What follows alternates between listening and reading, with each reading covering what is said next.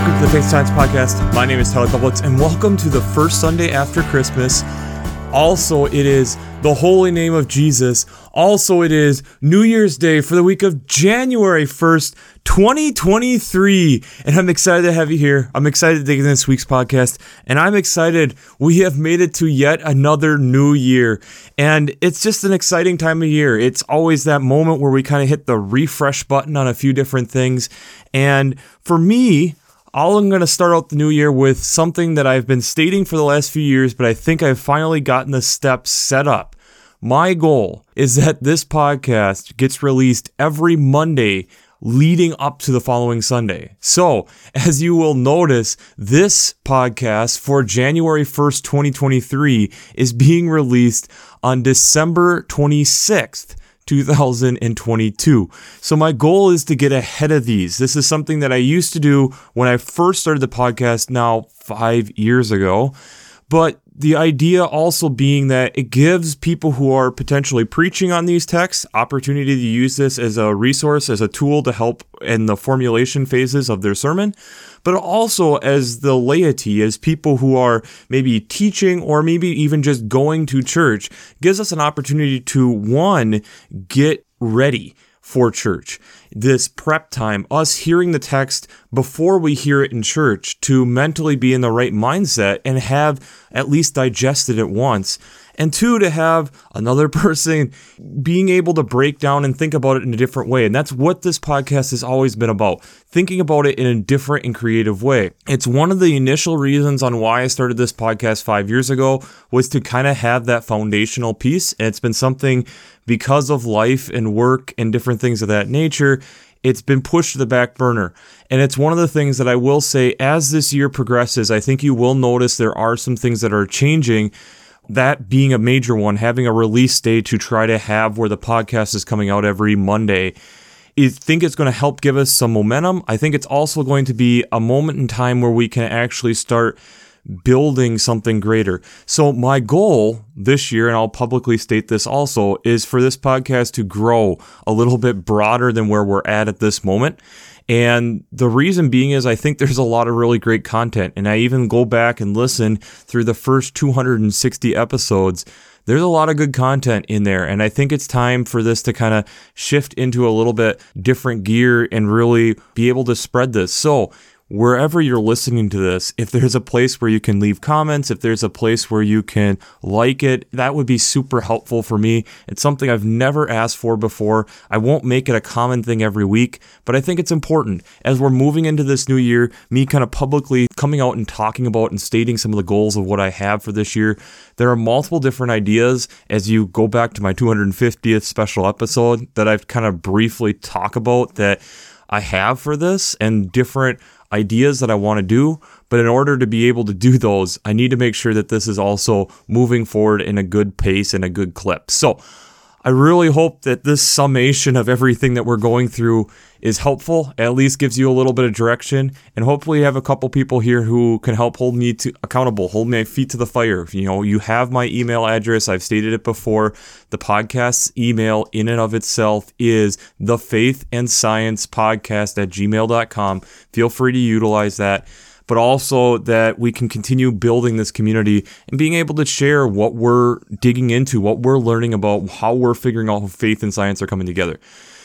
This is a very long introduction for a very fun filled week. We'll put it that way because there is a lot to get into. But before we do that, we have to look at last week's question, which was what are things you typically overlook that now you're going to slow down to observe? I found one of the answers that we got back this week really, really interesting of looking at how Christ like love in the simple things of holding open a door or having someone be able to help you or slowing down so that you're able to merge into traffic or just the simple Merry Christmas or how are you doing. I think that's one of the things that it is easy for us to overlook. And we don't take enough time to really recognize and think about these different things. And I think that's an important part of our faith and living out our faith. And it also helps us to be able to acknowledge the things that are going on around us, to be able to more directly connect in a much deeper way with different things. So, why this is a difficult week is, like I stated at the introduction, is the first Sunday after Christmas Day. It is also the holy name of Jesus and it is also New Year's Day, which all have different texts. So there's a lot of things to dig into, but I think we found a very interesting way to get all these to tie in. So buckle up and let's jump into the first Sunday after Christmas with the Old Testament reading being out of Isaiah chapter 63, verses 7 to 9. Again, with being in the Christmas season, we are definitely in this praiseworthy atmosphere, and this is one of the things that we definitely get out of this Isaiah text. And this is the God has not forgotten his people. God will continue to provide for his people. And this is not something that is going to be just deceived, but it's the steadfast love that God has for us that He's going to have pity on us and be able to then lift us up. And as we know, especially with linking it with where we're at within the scripture text, it's through Jesus that we're able to do that, having the hindsight of being after the cross. The psalm that goes with that is Psalm 148. And as you can imagine, for a Sunday like this, it is a praise psalm. And it's recognizing the praise that comes from all around us the sun, the moon, the shining stars, the highest heavens, and the waters and all these different things that have God created the sea monsters in the deep, the fire, this hail, the snow, the frost, the stormy wind, all these things that are giving praise to God. But I think the last two verses kind of explain it well. Let the praise of the name of the Lord, for his name is exalted. His glory is above the earth and heaven. He has raised up a horn for his people, praise for all his faithful, for all the people of Israel who are close to him. Praise the Lord. It's this idea of everything coming together to praise God. The New Testament text that goes with that is Hebrews chapter 2, verses 10 through 18. As you remember last week, in one of them, we had Hebrews, which was tied in with the John text. But here we are again, recognizing what is going on here in Hebrews of how God has brought his salvation in a way that we can't be ashamed. He's come in a way that we can understand. He's come in flesh and blood. He's come in a way that is so relatable to us.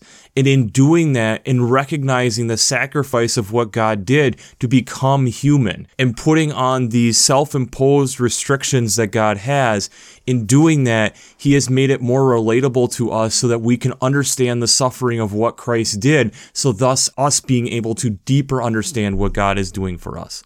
The gospel text this week is out of Matthew chapter 2, verses 13 to 23. This is a text where then the angel, after the birth story, kind of picks up. The angel comes to Joseph and warns him about King Herod. Now remember, the Magi in Matthew have come to Herod. Herod then let me go and honor him, but has this idea that he wants to then destroy Jesus and puts out this proclamation for any two year olds and under, which we'll get in verse 16, should be killed. And in doing that, before this, Joseph gets by night that they need to flee to Egypt coming from an angel. So they flee to Egypt, and while there, Eventually, Herod dies, and the angel then says, Your life is not threatened. It is now safe to return. So he returns to the land of Israel and hears of Archelaus, who is ruling over Judea, who is in place of Herod, and Joseph's afraid of that. So they go to the district of Galilee to a town called Nazareth, which was fulfilling what the prophets had said beforehand that he was going to be a Nazarene. And again, this is one of the big things that Matthew is going to do is a lot of tying back, a lot of tying back, a lot of recognizing how this is fulfilling what the prophets have said beforehand. Moving into the Holy Name of Jesus Sunday, we are looking at Numbers chapter 6, verses 22 to 27. This is this moment here where God is talking to Moses and what he should be saying to the other Israelites. But the last four verses here is what are important.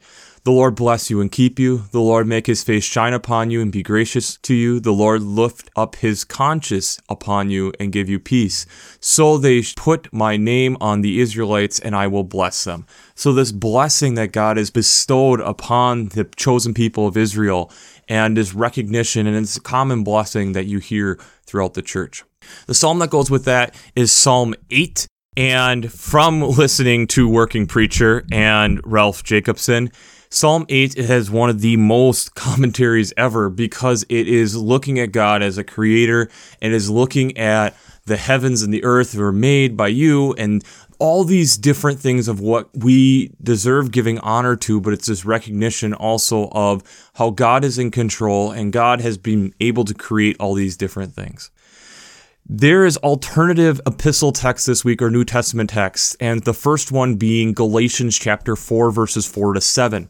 And this is just laying out that Jesus is born of a woman under the law, which had been stated, and has been received in adoption as children. And because we are children of God, we are become heirs into this whole thing and that we are not a slave but a child. And if a child then also an heir of God coming from verse 7 so this idea of how we are welcomed into God's family.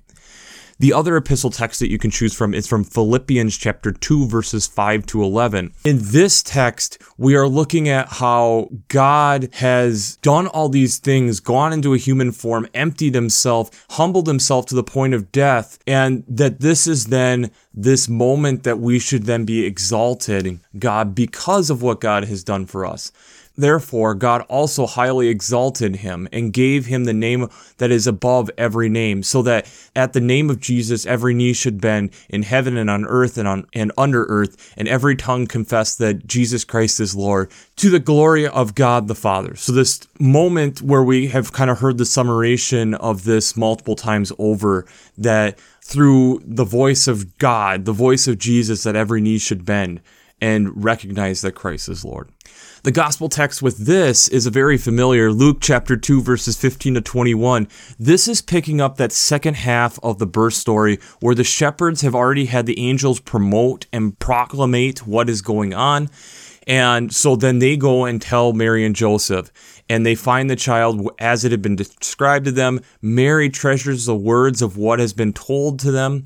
The shepherds return, glorifying and praising God for all they had heard and seen and had been told to them. And the new verse is eight days after it had passed, it was time to circumcise the child, and he was called Jesus, the name given by the angels before he was conceived in the womb. The final group of text here for New Year's Day is from Ecclesiastes chapter 3 verses 1 to 13. This is a fun text. And honestly, it's something to spend some time in. This is for everything there is a season and a time for every matter under heaven. A time to be born and a time to die. A time to plant and a time to pluck up what is planted. A time to kill and a time to heal. A time to break down and a time to build up. A time to weep and a time to laugh. A time to mourn and a time to dance. Going through the first four verses. But this recognition of how there is a season that God has for us and that there are seasons within life. There is seasons within our earth, within our planet that we should recognize. And this is kind of how God works too. The psalm we've already talked about. It is again Psalm 8, this beautiful creation psalm. Spend some time and look at that. The epistle text then is from Revelation chapter 21, verses 1 to 6a. This is where we get this recognition of how God is giving us this new hope that there's going to be a new heaven and a new earth, this newness of what God is creating, this casting aside of what we are familiar with, and that there is going to be this restoration of what we can't fully understand. But it's this also this recognition that God is the Alpha and the Omega, the beginning and the end. The gospel text that goes with this New Year's Day text is arguably one of the more difficult texts in Matthew, chapter 25, verses 31 to 46. And this is the separation of the goats and the sheep that we're going to have. They're all mixed together. And then God then takes some the sheep on his right hand and the goats on his left. And he's stating to the sheep, Blessed are you who will inherit the kingdom of heaven. For when I was hungry, you gave me food. For when I was thirsty, you gave me something to drink. When I was a stranger, you welcomed me. When I was naked, you gave me clothing. When I was sick, you took care of me. When I was in prison, you visited me. Verses 34 to 36. And the complete opposite for the goats who are at his left hand. And this recognition of how we have to be alert, aware, and recognizing what all God is doing at all times. So, before we jump into how faith and science come together this week their shameless plugs full Working Preacher, if you haven't checked out Working Preacher, I'd highly recommend it between their Sermon Brainwaves podcast, their commentaries, their discussions. Since I'm not an ordained minister, I use them on a weekly basis to be able to help give you this podcast. I find it extremely helpful, and I really enjoy being able to have multiple different resources right there at a click. And so if you haven't checked out workingpreacher.org, I'd highly recommend that. I'd also highly recommend checking out the Revised Common Lectionary coming from Vanderbilt's Divinity Library. I really enjoy them, be able to look at and read out all these different texts and have them all here at a click's reach, along with how they lay out the text. I find it extremely helpful, but there's also art, prayers, hymns, colors, all these different things. It's super awesome resource. And if you haven't checked out the Revised Common Lectionary coming from Vanderbilt Divinity Library, I'd highly recommend that also. There's a couple different things then we're having to deal with here in these texts this week. And I think it's recognizing the three parts of it the praise of who Jesus is, especially us being on this side of the cross, that we can recognize what Jesus came here to do and what Jesus was able to accomplish, the mission that God had sent Jesus here to do. Also, the recognition of the praise that that deserves, the praise that that takes, but also the threat that that was perceived as, being seen as something that could and would be threatening to people, so thus becoming a refugee. Which then I find interesting pairing with this New Year's Days text talking about how we're making sure that we're feeding the hungry and clothing the naked and not being completely oblivious to those who are in need or those who are going through things that God is still with them also. And so in doing so, I started thinking about, and I think it became fairly quickly obvious how many scientists have been refugees? And there's actually quite a few, especially ones that have recognition that you might recognize. So I'll attach some links down below to some lists of a couple, but here are some that I stumbled across that might sound familiar, or maybe their works kind of speaks for them. Sigmund Freud, who is known for psychology, and especially if you went through psychology, there was a lot of theories, some of which have been kind of debunked, but how we interpret how we live out our lives. In doing so, he was living in Austria at the time, and as the Nazis in the 1930s took over Austria, they didn't really approve of Sigmund Freud's work, so in doing so, he then became a refugee of the United Kingdom. But even before Sigmund Freud, and even before the Nazis, which you'll notice is a kind of a continuing theme here, Johannes Kepler was another one. And Johannes Kepler, we've talked about before, is kind of the person that really helped kind of confirm Copernicus and a little bit of Galileo with planetary movement. It's also helped a lot with figuring out optics for glasses. But in his life, Johannes Kepler ended up moving quite a bit from Austria to the Czech Republic, back to Austria, and then near the end of his life, getting his mother out of the witch trials in Germany and ended up dying in another town in Germany. In the last few years of his life, was constantly moving partially because he was a Lutheran and the Catholics and Lutherans were pressure was building and the 30 years war was kind of in the middle of all this. But a lot of what he was stating from a scientific perspective shockingly the scientific community was in support of what Kepler was doing but there was a lot of risk because of how powerful the church was at that time and were questioning some of the things that he was stating Another one that was affected by Nazi regime is Erwin Schrödinger, and this is where you probably heard of Schrodinger's cat.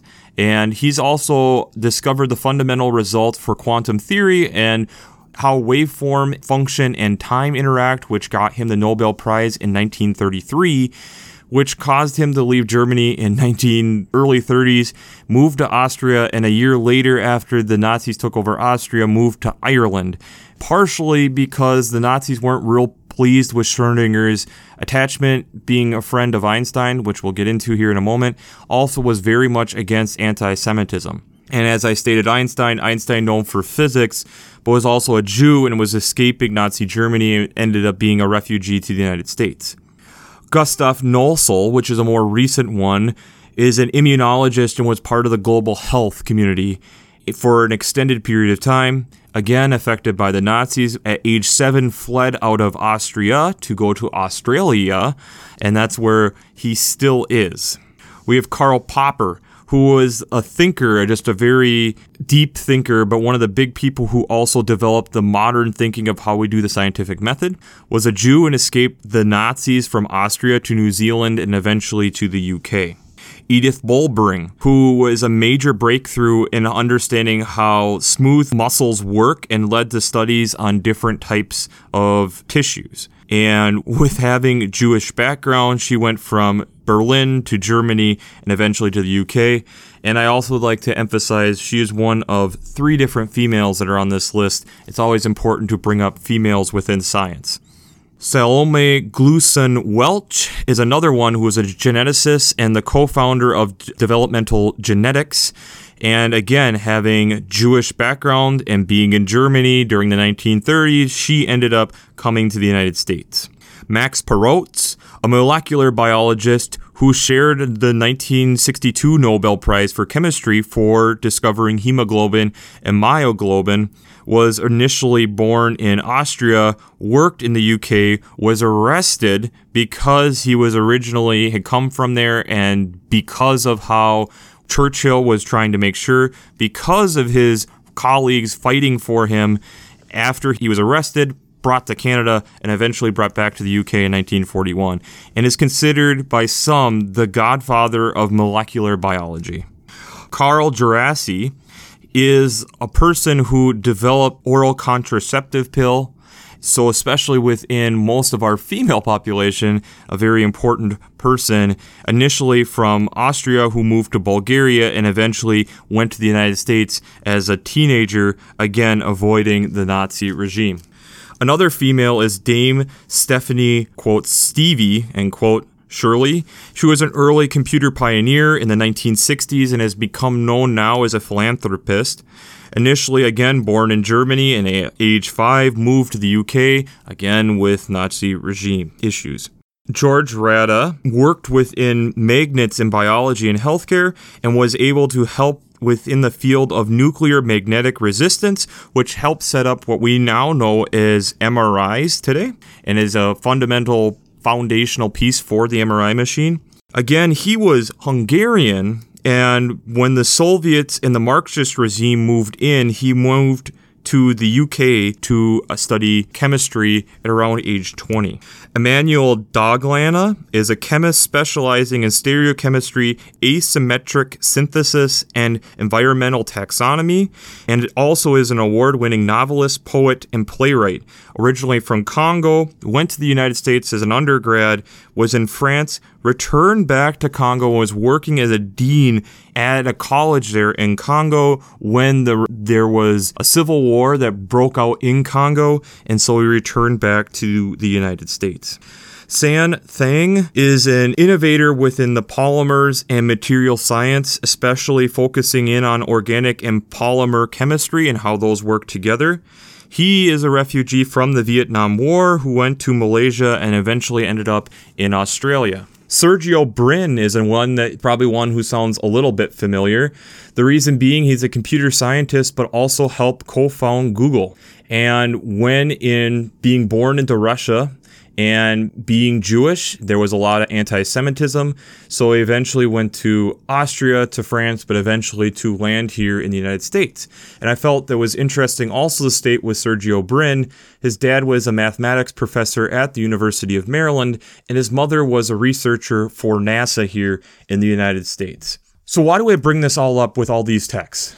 I think it's really easy for us to give a bad name to a refugee. I think it's really easy for us to see this as somebody escaping something and maybe they shouldn't be escaping. But yet we overlook the aspect that the person that we're following as a Christian was an own refugee to save his own life because he felt threatened. And as we go through that list, there is a lot of people who were threatened for various different reasons. Some that they had history, that their grandparents were Jewish, even though they weren't Jewish. Some having that, yes, I'm Jewish and I'm not a big practicing Jew. Some based on that they were a Protestant in a Roman Catholic area, and as they were fighting between each other during what led to the 30 Years' War in Europe, some even just being a lot of war conflict. And I think this is something that we have to remember in our own lives. Yes, look at what these people were able to do. Just like Jesus was a refugee and was able to do amazing things after being a refugee and being able to settle down. But we look at then the work and what Jesus was able to do. We look at these lists of what these people were able to do. I also think about what more could some of them been able to do if they hadn't had to be worried about saving their life. The last few years of, for example, Johannes Kepler was basically running because of his faith and because of what he had published. The science community didn't like him, the Roman Catholics didn't like him, and he was trying to figure out how to do that.